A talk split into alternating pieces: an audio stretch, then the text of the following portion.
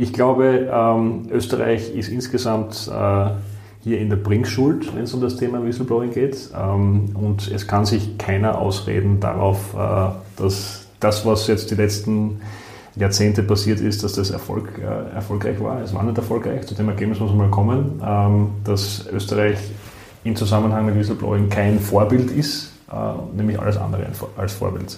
Das heißt, die Politik einerseits muss tätig werden, um hier ein äh, entsprechendes Gesetz äh, auf die Beine zu stellen. Dieses Gesetz muss lesbar sein, nicht für die Juristen in dem Land, sondern für die potenziellen Anwender. Das, die potenziellen Anwender sind die potenziellen Whistleblower. Das heißt, das muss verständlich sein für die Bürger.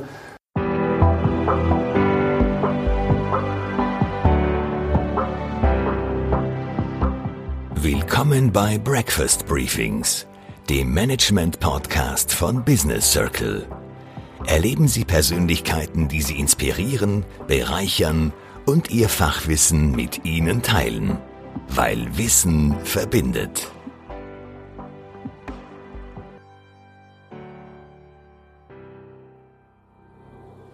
Podcast zum Thema Whistleblowing, wenn aus dem Vernaderer ein Aufdecker wird.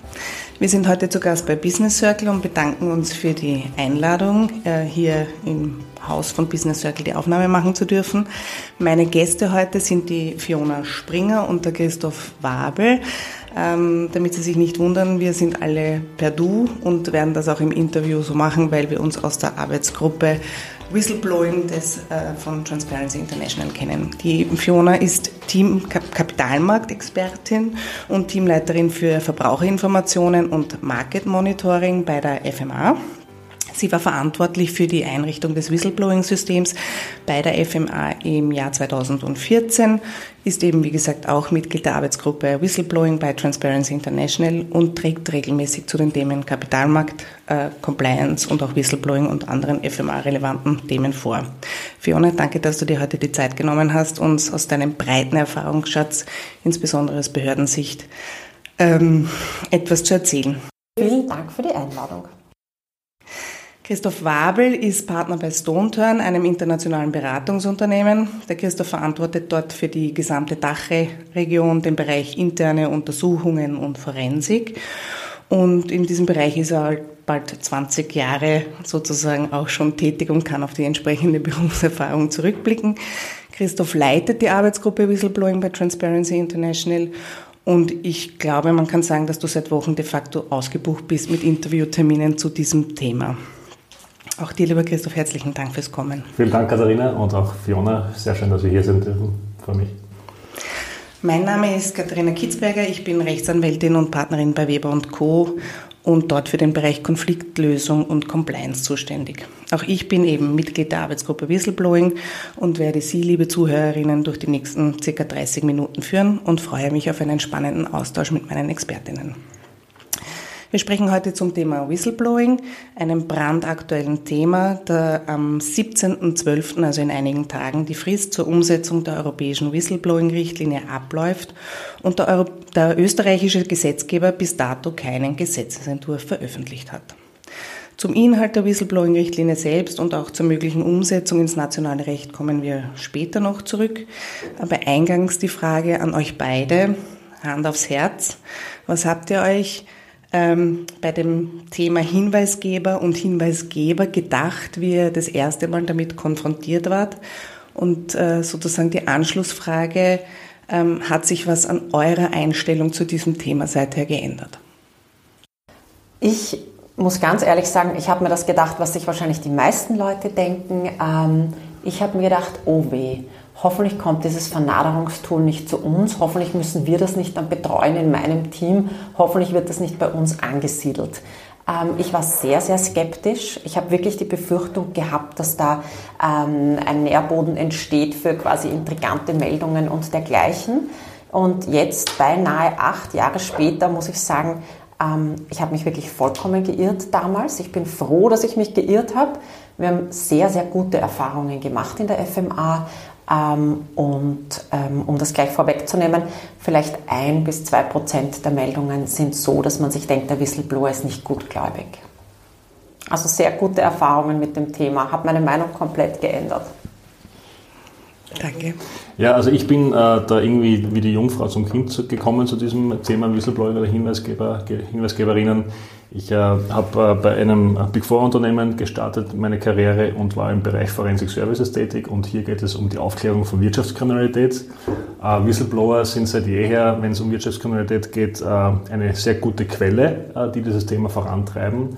Und ich habe mich da als Unternehmensberater dem Thema gewidmet und eigentlich sehr neutral dem Thema gewidmet, bin aber sehr schnell draufgekommen, dass ähm, das Thema Whistleblower und Wirtschaftskriminalität bei Unternehmen sehr schnell äh, für Unruhe sorgt, äh, denn meistens werden dann halt Prozesse ausgehöhlt äh, oder Prozesse nicht verfolgt ähm, und dann sind Unternehmensleiter in einer Ausnahmesituation, was es sehr spannend macht ähm, weil dann äh, Themen halt äh, anderen Fokus haben und Priorität. Das heißt, das äh, übliche Geschäft dann nicht mehr im Blick ist, nämlich dann nur mehr der Whistleblower.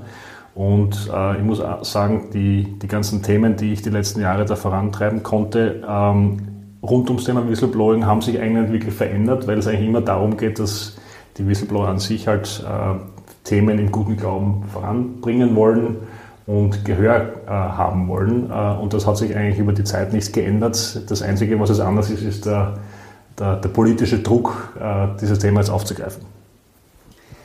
Das heißt, ich nehme mit, ähm, dass ihr selbst auch sozusagen, aber auch aus eurer Erfahrung heraus ähm, sehr wohl äh, damit konfrontiert wart, dass man Hinweisgeber, Hinweisgeberinnen als Vernaderer ansieht und dass es hoffentlich sozusagen jetzt in eurer persönlichen Wahrnehmung ganz offensichtlich, aber auch für die Breite da zu einem Wandel kommen wird.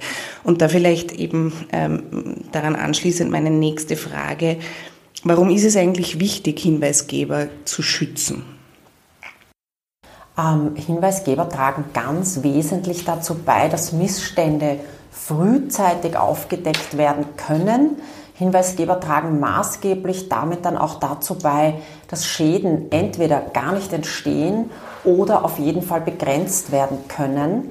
Ähm, die haben meistens gar kein eigenes Interesse daran, also nicht eine unmittelbare eigene Betroffenheit, einen unmittelbaren eigenen Profit, sondern ganz oft sind das Menschen, die eine hohe Identifikation haben mit dem Unternehmen, in dem sie arbeiten oder gearbeitet haben, meistens arbeiten. Ähm, und wollen dort einfach nicht zusehen, wie ein paar wenige ähm, gerade irgendwie sich vereinigen da in, in irgendeiner Conspiracy und das Unternehmen schädigen. Also das sind schon Leute, die eigentlich uneigennützig sind, die mutig sind und ähm, das deshalb auch wichtig, gerade die Anonymität für Whistleblower auch zu bewahren, bewahren zu können über Systeme, die wir eben verwenden, über die Whistleblower einmelden können, ähm, um hier wirklich zu signalisieren, man ist bereit, sie zu schützen, man möchte das, man erachtet ihre äh, Meldungen als wertvoll und das sind sie auch. Also den Schutz, den finde ich schon ganz wichtig. Christoph, was, was, was würdest du sagen, worauf ein Hinweisgeber achten sollte, bevor er oder sie eine Meldung macht? Ich glaube, also die Frage ist sehr wichtig, aber ich sehe es auch im Zusammenhang äh, mit Fionas Antwort auf die vorherige Frage, nämlich warum sind sie schützenswürdig? Äh, ich glaube, jeder, der den Bereich länger arbeitet und mit Whistleblowern zu tun hat, kommt zum gleichen Ergebnis, nämlich dass Whistleblower keine Lobby haben. Ja, Whistleblower sind, wie die Fiona gesagt hat, Menschen, die äh, zivil couragiert Themen aufbringen, äh, mutig sind ähm, und nicht wirklich äh, wissen, was sie damit machen sollen und dann halt vermutlich über Nacht dann irgendwann einmal die Meldung abgeben und den ganzen Mut zusammennehmen und sich somit exponieren. Ja? Äh, warum es wichtig ist, diese zu schützen, wie ich vorhin gesagt habe, die haben keine Lobby. Wir, wir haben äh, sozusagen sind in einer, Gesellschaft äh, angekommen, wo Unternehmen Lobbys haben, Politiker haben Lobbys, sämtliche Ständevertreter haben Lobbys, aber die, die unbekannten Whistleblower, die jetzt vielleicht jahrelang darüber nachdenken, ob sie einen Missstand melden sollen oder nicht, da gibt es niemanden, der sich darum kümmert und den Schutz für diese, für diese Personen vorantreibt. Äh, und das ist, glaube ich, die Aufgabe von uns als Transparency International, hier ähm, ja, die Fahne hochzuhalten und, und von dem Thema abzukommen, dass es halt immer um Vernaderer geht, sondern das ist, äh, das ist ein, eine Denke, die hat heutzutage nichts mehr zu suchen. Ähm, diejenigen, die erfolgreich wirtschaften möchten, müssen sich dem Thema neutral äh, widmen und da spielen Whistleblower eine wesentliche Rolle. Den Schutz von Hinweisgebern, den soll jetzt sozusagen dieses neue Gesetz, das auch in Österreich zur Umsetzung kommen soll, ähm, gerade gewährleisten, also insbesondere Hinweisgeber vor Repressalien zu schützen. Wichtig ist dabei aber natürlich, ähm, oder ein, ein wichtiger, sozusagen eine zweite Seite der Medaille ist ja die Pflicht äh, von Unternehmen, sowohl des privaten Rechts als auch von juristischen Personen des öffentlichen Rechts, interne Hinweisgebersysteme einzurichten. Ähm, ab 250 Mitarbeitern sozusagen für die privaten Unternehmen gleich, sobald das Gesetz in Kraft treten wird, beziehungsweise ab dem Jahr 2023 dann für alle Unternehmen mit mehr als 50 Mitarbeitern. Ähm, was, und ich glaube, Fiona, du hast es schon angesprochen, ähm, aber noch einmal sozusagen zusammenfassend, auch aus Sicht der Unternehmen selbst, was bringt es einem Unternehmen eigentlich, wenn er so ein internes Hinweisgebersystem hat? Ähm, ja, das sehen gerade wir bei der Finanzmarktaufsicht natürlich ganz besonders deutlich. Und wenn du die Frage mir stellst, müsste sie fast heißen, was hätte es denn dem Unternehmen gebracht, hätten die ein funktionierendes internes Whistleblowing-System, weil wir haben hier ein externes Whistleblowing-System, das wir betreiben. Das heißt, wir nehmen nicht Hinweise entgegen unserer eigenen Mitarbeiter, sondern in diesem Fall bei unserem externen System Hinweise, die von draußen kommen, Hinweise zu Banken, Versicherungen, Wertpapierfirmen oder zum Markt, den wir beaufsichtigen. Ähm, und das bedeutet, Hinweise, die an uns in der FMA gehen, sind alles Hinweise, die entweder intern gemacht wurden und nicht gefruchtet haben. Das heißt, das Unternehmen ist nicht entsprechend mit diesen Hinweisen umgegangen, ihnen, ist ihnen nicht nachgegangen und hat sie abgestellt. Oder aber das Unternehmen hat es verabsäumt, seinen Hinweisgebern oder seinen potenziellen Hinweisgebern eine entsprechende Möglichkeit zu geben, Hinweise abzugeben. Oder das, oder das Unternehmen bietet das zwar an, aber der Hinweisgeber hat kein Vertrauen in das eigene Unternehmen. Ähm, und einen internen Whistleblower zu haben, ist für ein Unternehmen natürlich insofern von Vorteil, wenn er sich nach intern wendet, weil dann wendet er sich hoffentlich nicht nach extern, entweder an die Aufsicht oder noch viel schlimmer an die Medien. Weil wenn er sich an die Aufsicht wendet, wir unterliegen der Amtsverschwiegenheit, dann dringt das nicht an die Öffentlichkeit, dann werden wir das in diesem Unternehmen uns natürlich anschauen. Aber wenn er an die Öffentlichkeit geht, an die Medien geht, dann ist das schon ein Reputationsschaden für das Unternehmen, den es zu vermeiden gilt. Und wie mache ich das? Indem ich ein gut funktionierendes internes Whistleblowing-System habe, dem meine Mitarbeiter auch vertrauen. Also ich glaube, das ist ganz essentiell für Unternehmen, dass sie das ganz ordentlich machen und umsetzen. Das ist ein großer Vorteil, wenn einem Unternehmen das gelingt.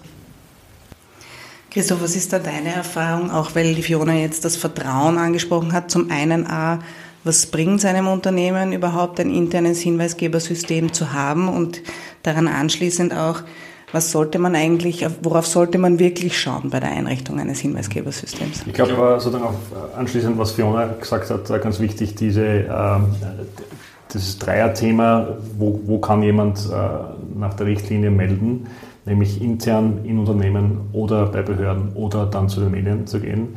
Ähm, wenn ein Unternehmen heutzutage erfolgreich sein möchte, äh, muss man sich folgende Frage stellen, wie will man mit Information umgehen? Und äh, Insider-Informationen von Whistleblowern, äh, diese intern aufarbeiten zu können, bevor eben ähm, das Thema medial oder von Behörden aufgegriffen äh, werden, ist ein Schlüsselfaktor, um erfolgreich zu sein. Das Thema Reputation ist schon gefallen, äh, das Thema äh, Vertrauenswürdigkeit und Transparenz ist gefallen und in dieser Zusammenschau äh, hat ein Unternehmen, das für die Zukunft gut aufgerüstet äh, sein möchte, äh, in dieses Thema zu investieren. Jetzt nicht nur Leute, die sich um das Thema kümmern, sondern es muss ständig auf der Agenda sein, damit sozusagen ja, die, die potenziellen Hinweisgeber jetzt halt nicht zu den ähm, Medien oder zu den Behörden gehen.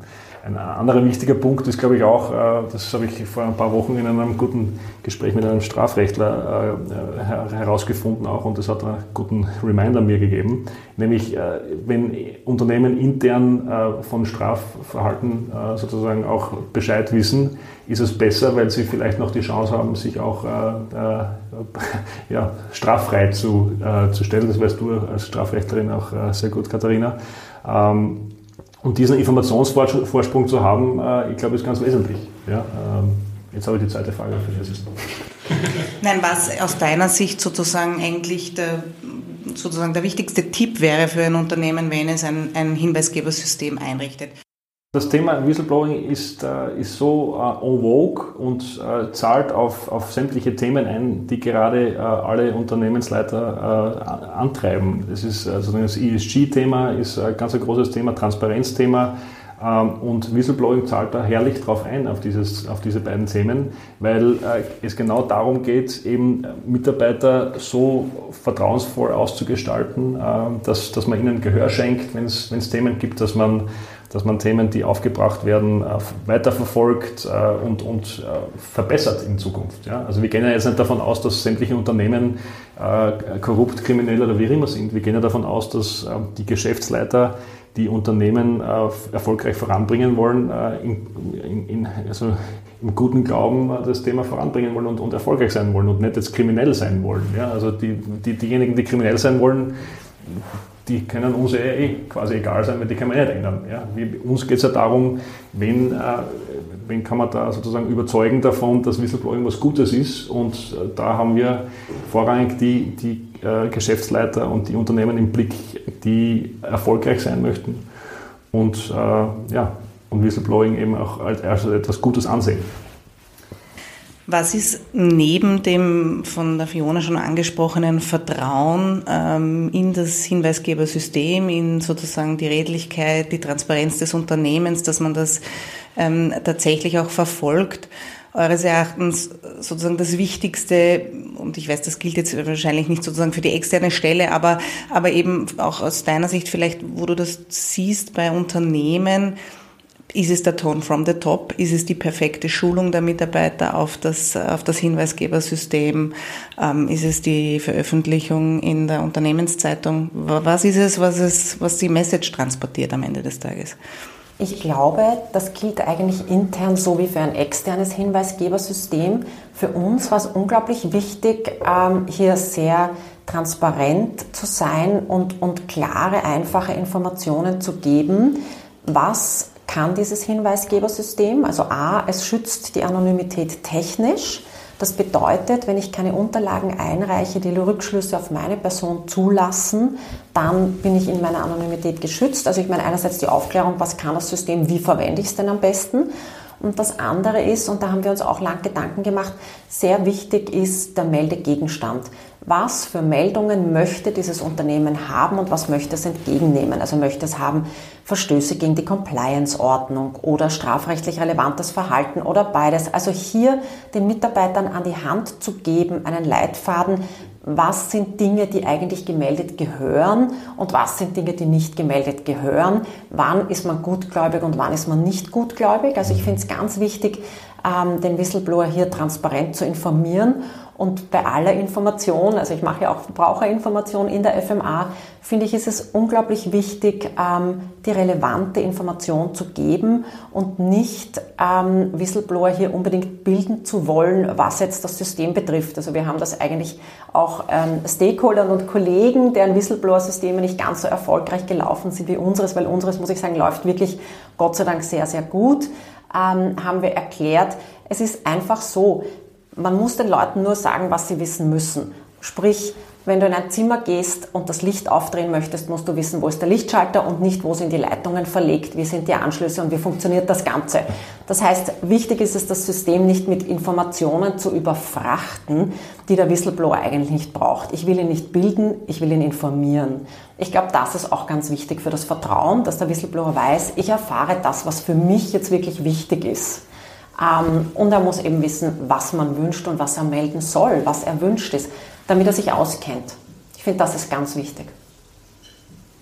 Ich glaube, da in, im Anschluss an, an, das wunderbar Gesagte und die schöne Metapher von der Fiona, äh, es ist jetzt eine große Chance für, für Geschäftsleiter äh, da, das Thema so zu besetzen, dass es weggeht vom Thema Überregulierung. Das wird ja immer wieder gesagt, okay, jetzt sind wir da überreguliert und wer weiß, wie der österreichische Gesetzgeber da jetzt handelt und vielleicht Goldplating betreibt oder nicht. Ähm, aber die Chance ist da, das Thema wegzubringen von dieser Überregulierung hin zum, äh, okay, ich schaue mir ganz genau an, wie ist mein Unternehmen aufgestellt ähm, und vielleicht potenziell einen Kulturwandel herbeiführe. Ja, weil äh, die Entwicklungen sind jetzt beim Whistleblowing nicht aufzuhalten. Äh, ich habe vorhin das Thema ESG angesprochen, Nachhaltigkeit, Transparenz. Diese Themen sind auch nicht wegzudenken in Zukunft.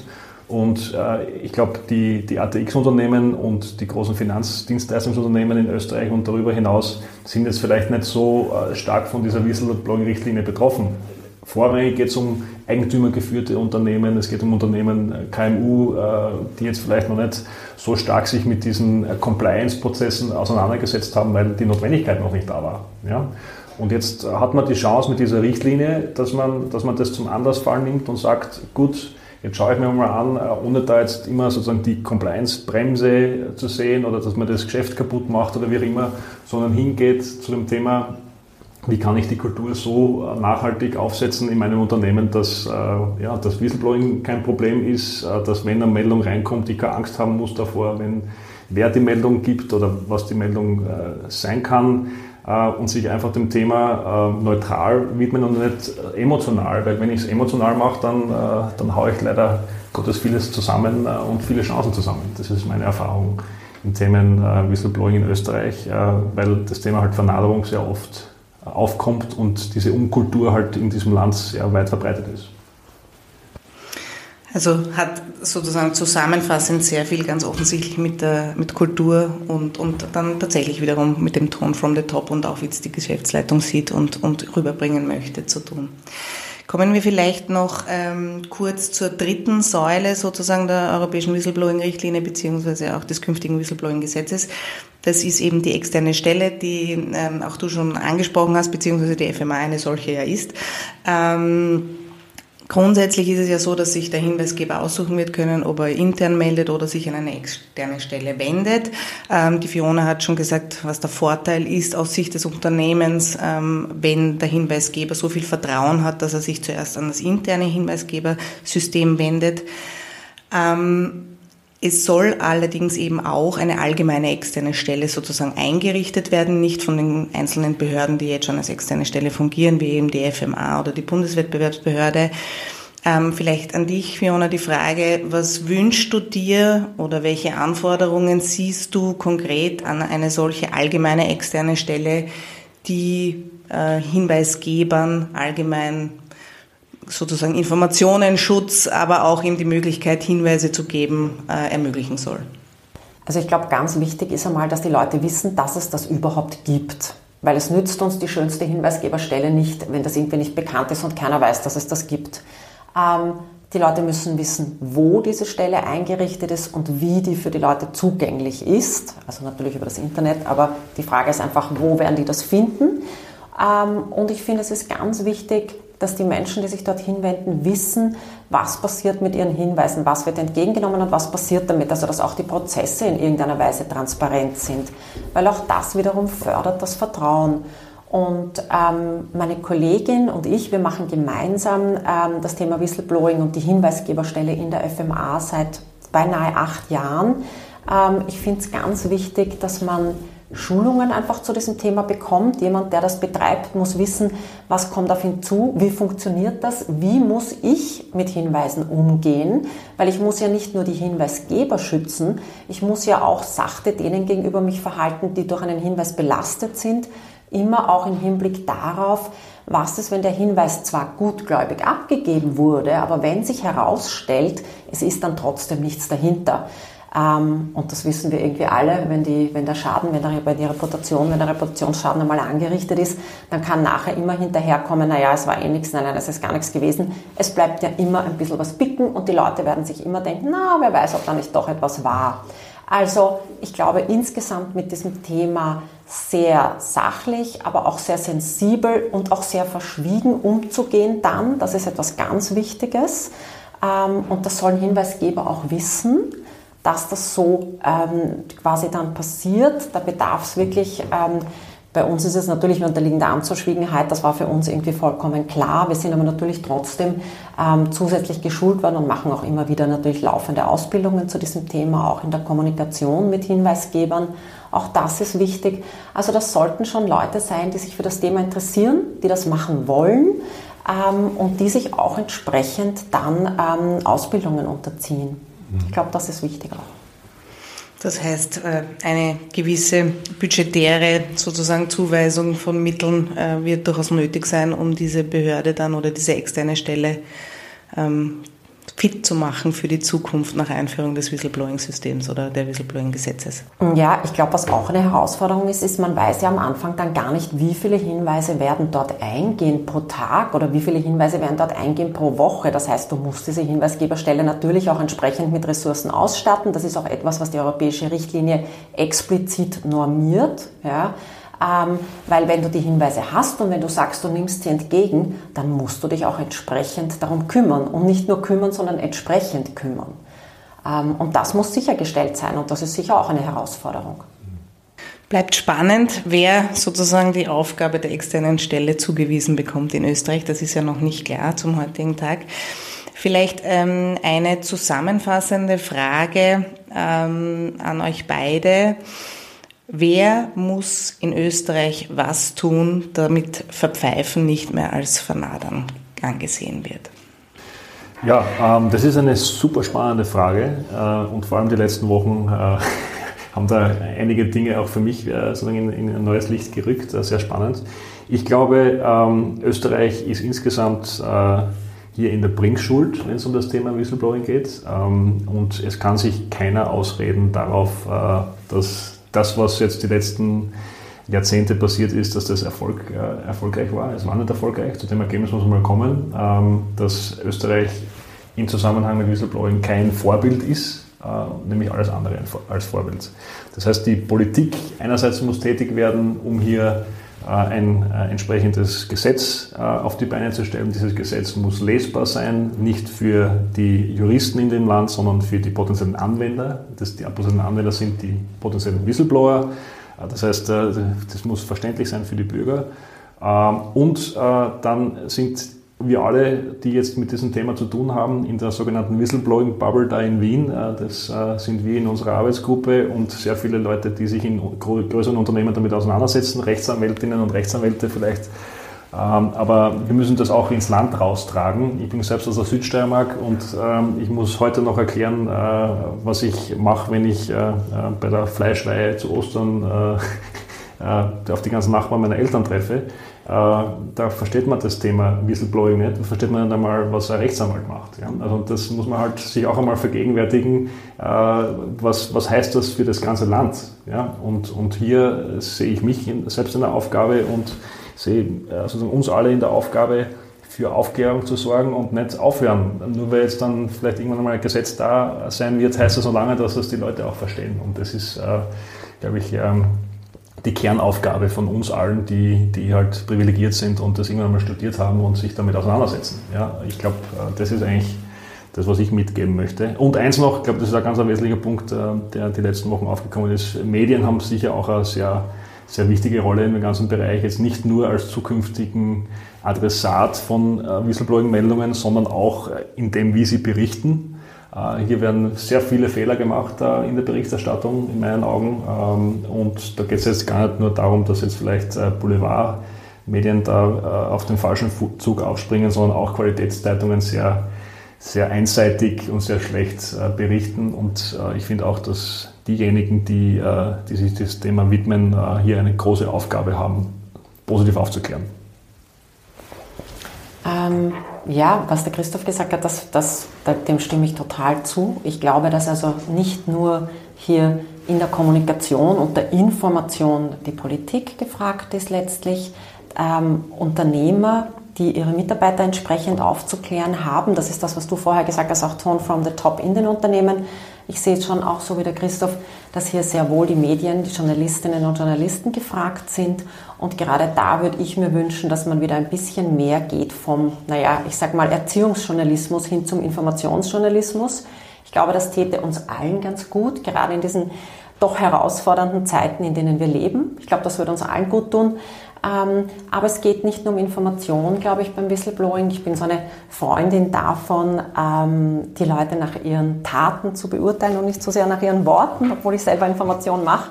Ähm, ich glaube, dass diejenigen, die mit dem Whistleblowing zu tun haben, die das Ganze dann operativ in der Hand haben, sehr gut, sehr sachlich, sehr korrekt mit diesem Thema umgehen müssen.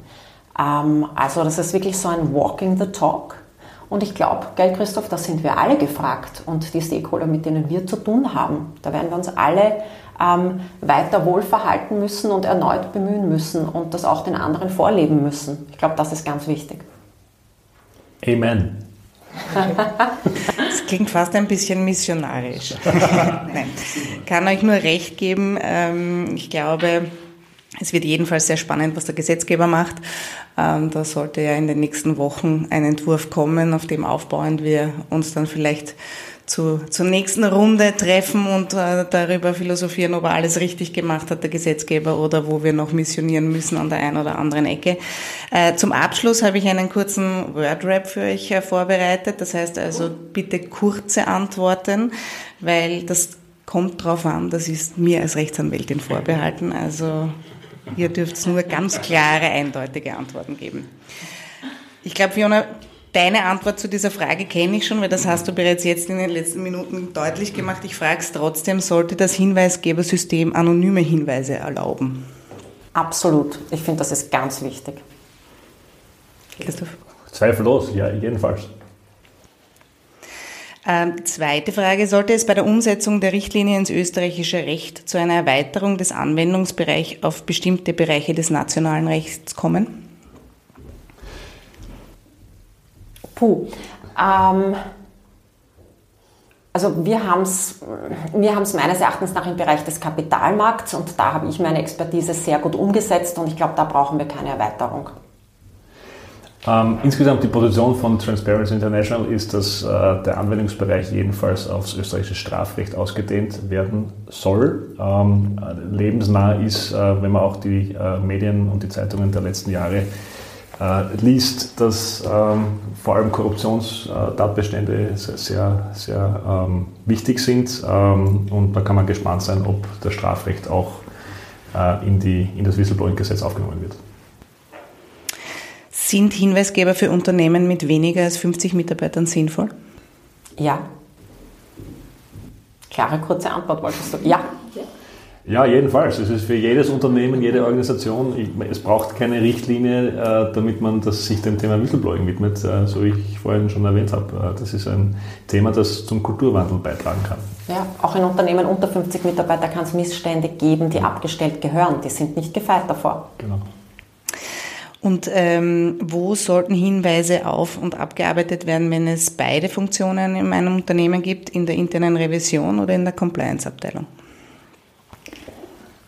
Ich glaube, das kommt wirklich darauf an, weil wie so oft im Leben ist es, welche Personen damit ähm, zu tun haben. Mm, bei uns in der FMA ist das interne System in der Compliance-Abteilung angesiedelt. Ich glaube, das funktioniert gut, aber ähm, ich finde, es ist mehr der Inhalt als die Form, mehr die Menschen als die Stelle. Ja, bin ich äh, voll bei der Fiona. Äh, da muss man wirklich auf das äh, maßgeschneiderte Unternehmen schauen, wo die Stelle am besten hinpasst. Das kann, abgesehen von Compliance, interne Revision, Rechtsabteilung, Personalabteilung, kann alles Mögliche sein. Die Leute, die am Schalthebel sitzen, sollten integer sein, 100% und eine Erfahrung haben, wie es beim Unternehmen ausschaut. Letzte Frage. Sollten von Behörden geldwerte Belohnungen für Hinweisgeber ausgeschrieben werden? Ja, das ist eine spannende alte Diskussion. Die SEC macht das ja und die hat also schon vor vielen Jahren gesagt, Whistleblowers are our new task force. Ähm, ich weiß nicht, ob wir in Österreich schon so weit sind. Ich finde diesen Gedanken hochspannend. Äh, ich war ja eine Zeit lang auch äh, in New York tätig ähm, äh, und vor allem, wie die Fiona schon die SEC erwähnt hat, also ich finde es schon einen hochspannenden Bereich, nämlich ja, ähm, da kann man sicher sehr viel wertvolle Hinweise finden. Ob Österreich ready ist dafür, ähm, wird wahrscheinlich noch Jahrzehnte dauern. Und diese Antwort habt ihr euch jetzt beide gut gewonnen. Ja, also ich, ich, glaube, dass es durchaus ein Thema sein kann irgendwann. Für mich persönlich ist es noch zu früh. Und wenn es so ist, glaube ich, muss man sich wirklich sehr, sehr genau anschauen, ähm, auch mit der Mittelherkunft und so weiter. Aber also ich möchte es nicht ausschließen. Ich glaube, wir sind noch nicht so weit. Man muss ja auch noch vielleicht eins so wichtig für, das ist ja also das Thema der SEC und das Thema Prämien für Whistleblower hat ja auch sehr viel zu tun mit den Unternehmensstrafen und den äh, DPAs, die jetzt in den USA und in UK und mittlerweile auch in Frankreich äh, en vogue sind, äh, wo dann ja, Whistleblower vielleicht einen guten Prozentteil von der Strafe ein, einnehmen können. so ein Thema gibt es in Österreich noch nicht und auch in Deutschland nicht und in der Schweiz nicht. Also das ist schon ein ganz anderes Rechtssystem und dementsprechend muss man schon überlegen, wie man das Thema aufgreift. Aber der, der Grundgedanke finde ich, find ich sehr spannend. Und jetzt mache ich es euch zum Schluss noch einfach. Vanillekipferl oder Kokosbussel? Kokosbussel. Vanillekipferl, aber nur von der Mama. Wunderbar, dann sage ich euch beiden herzlichen Dank äh, für das Gespräch. Ich bedanke mich auch nochmals für Business Circle für die Einladung. Und unseren Zuhörern wünsche ich eine schöne Adventzeit und als Wunsch an das Christkind hoffen wir, dass der österreichische Gesetzgeber die Forderungen von Transparency International ernst nimmt und entsprechend beim Entwurf des Whistleblowing-Gesetzes berücksichtigt. Danke.